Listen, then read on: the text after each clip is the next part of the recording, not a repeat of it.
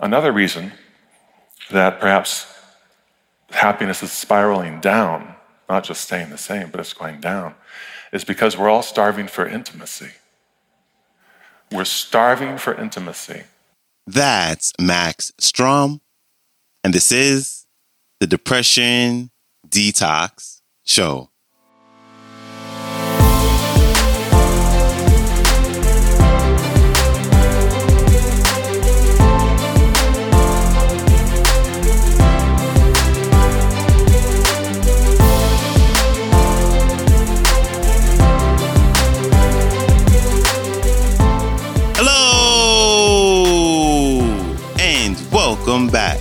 To the Depression Detox Show, where we share ideas and stories to help you live a happier life. I am your host, Malikee Josephs. Happy Friday. And we are wrapping up this week with a brand new featured speaker, author, and global breathing teacher, Max Strom. And today, Max is here to share his three imperatives to cultivate more happiness. Here's Max Strom. Enjoy. I want to talk about two extreme trends that are massively impacting our society. One you've been hearing a little bit about tonight, which is the exponential growth of technology, or the really the explosion of technology. We see this happening all around. And the other is the decline of personal happiness in our society. And I'm going to talk about how I think they're related. Experts are now predicting that within the next 20 years, the human lifespan will be extended by a decade, maybe more. And we may even be able to reverse aging. And while you're pondering that and its ramifications, think about this. It's predicted that the common computer, by around the same time, 2030 or so, will be as smart as a human being. Now, that doesn't just mean being able to do math really well, they do that now. What it means is they'll have human like consciousness and will actually become self aware. Now, these seemingly far fetched predictions are not made by hacks. They're actually from the very top people in their field, many who've spoken at TED. But while all of these things are occurring, and while we constantly need to update our, our apps, and our laptops. Um, what's not occurring tragically is we're not growing happy, uh, more happy. Uh, there's no happiness explosion. Interestingly, simultaneously, we're becoming less happy. In the wealthiest cities across the world, we are stressed, depressed, and sleep deprived. In America, we find, according to statistics, we're far less happy than we were only 20 years ago. Uh, in America, for example, did you know that we have almost one out of four women taking antidepressants or anti anxiety drugs every day? One out of four. And the men aren't far behind.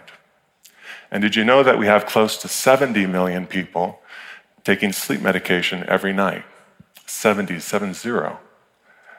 So something isn't working in the wealthiest industrial cities in the world. Now, if you're taking these medications, it doesn't mean you're a bad person, but what it means is you've gone to someone and you said essentially, I don't know what else to do. I don't know what to do, so could you prescribe me something? So, an explosion in technology and a decline in happiness.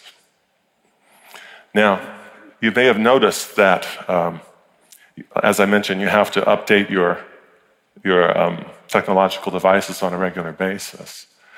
But I want to talk about a few reasons why we may not be as happy as we used to be.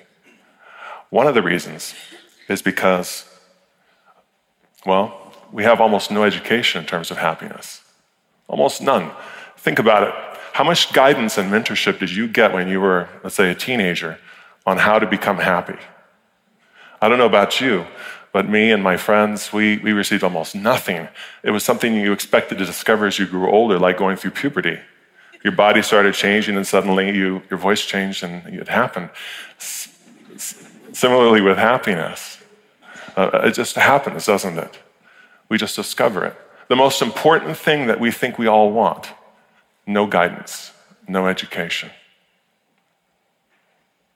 Raise your hand if while you were in high school, you were formally given a conflict resolution course?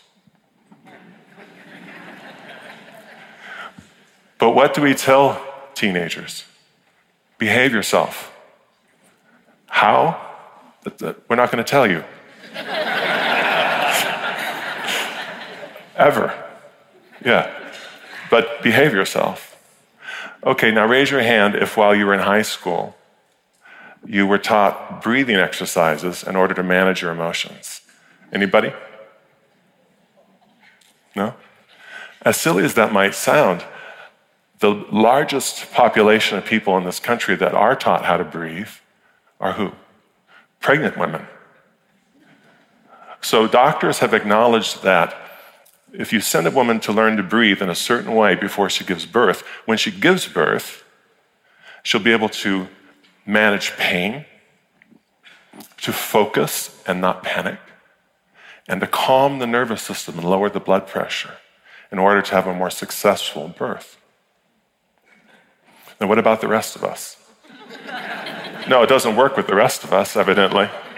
If you go to the burn unit, I don't think they're being taught how to breathe. If you go to the vets' hospitals, I don't think, they're being taught how to breathe to manage their pain. But not, remember, not just physical pain, emotional pain. So I think we're highly undereducated. Another reason that perhaps happiness is spiraling down, not just staying the same, but it's going down, is because we're all starving for intimacy. We're starving for intimacy when you think about it, you think about how we're choosing to communicate these days, this shouldn't be the case. We're more connected now than ever, aren't we? That's what they say. Our smartphone connects us with anybody, anywhere in the world. It's amazing what the smartphone can do. But you don't have to show your hands, but I'll ask you this Do you think that your smartphone has actually improved your ability to communicate personally? The quality of your conversations, have they gone up since you've gotten your smartphone? Do you communicate better with your teenagers? They don't even answer the phone, do they? I have friends who say, I have to send my son a text or he'll never write me back or call me back. He won't answer the phone. Yeah. So, we're, we're starving for intimacy. Yet we're choosing, instead of a device which, which exists now, some of you have heard of this, it's called a computer with a screen. And there are different softwares that allow you to actually see your face, uh, excuse me, the face of your, the person you're calling, and to hear their voice. We don't choo- we're not choosing to do that. We're choosing a little tiny device to hold in our hands and communicate with our thumbs, and then to humanize it Smiley face. Smiley face.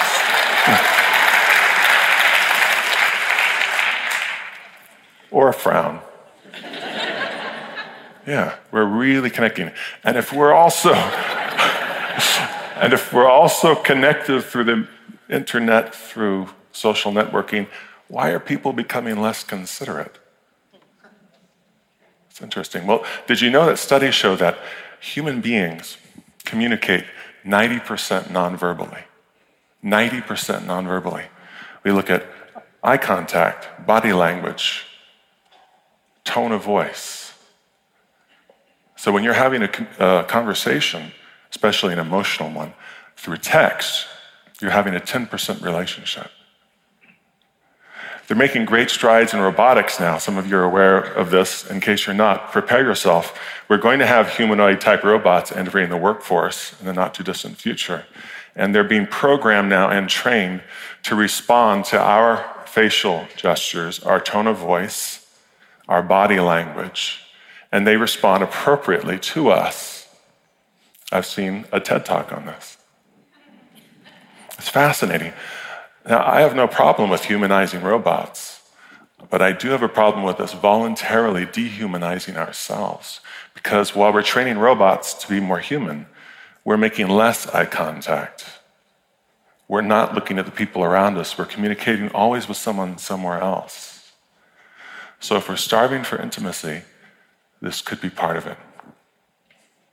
Now, the answer to all this, I believe, is we must choose to accelerate our own personal evolution.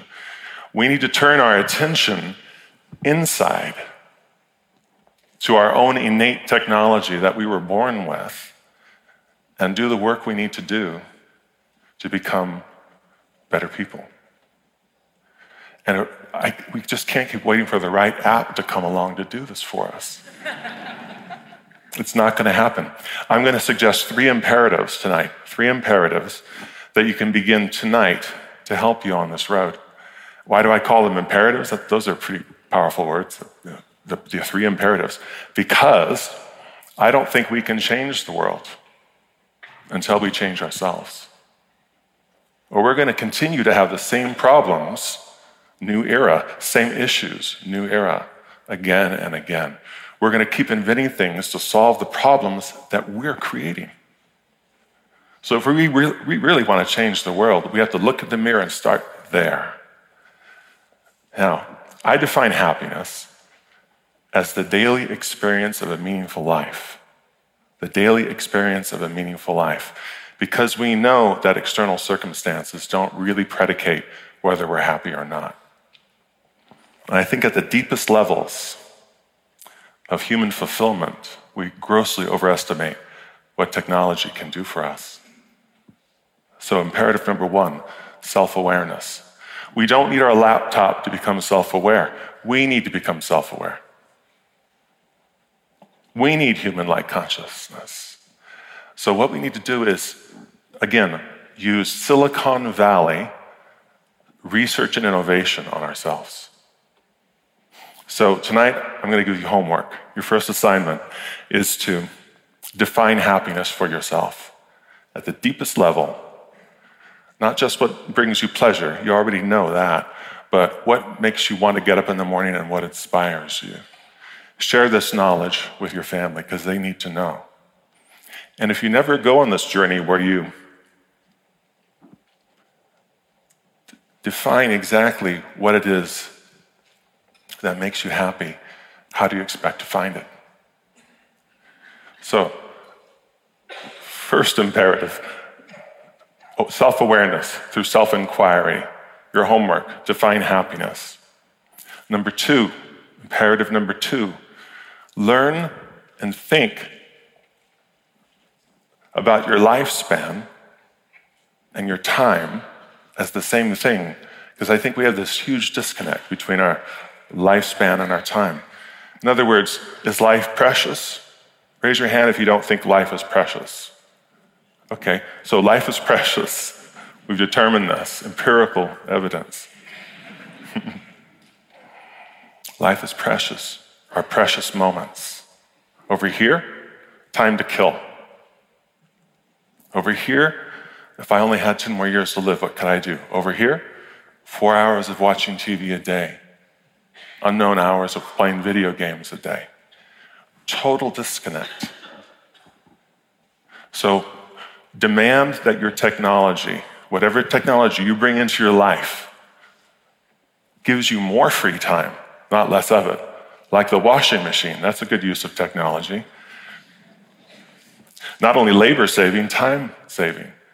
Demand that your technology gives you more free time and simplifies your life. And the third imperative,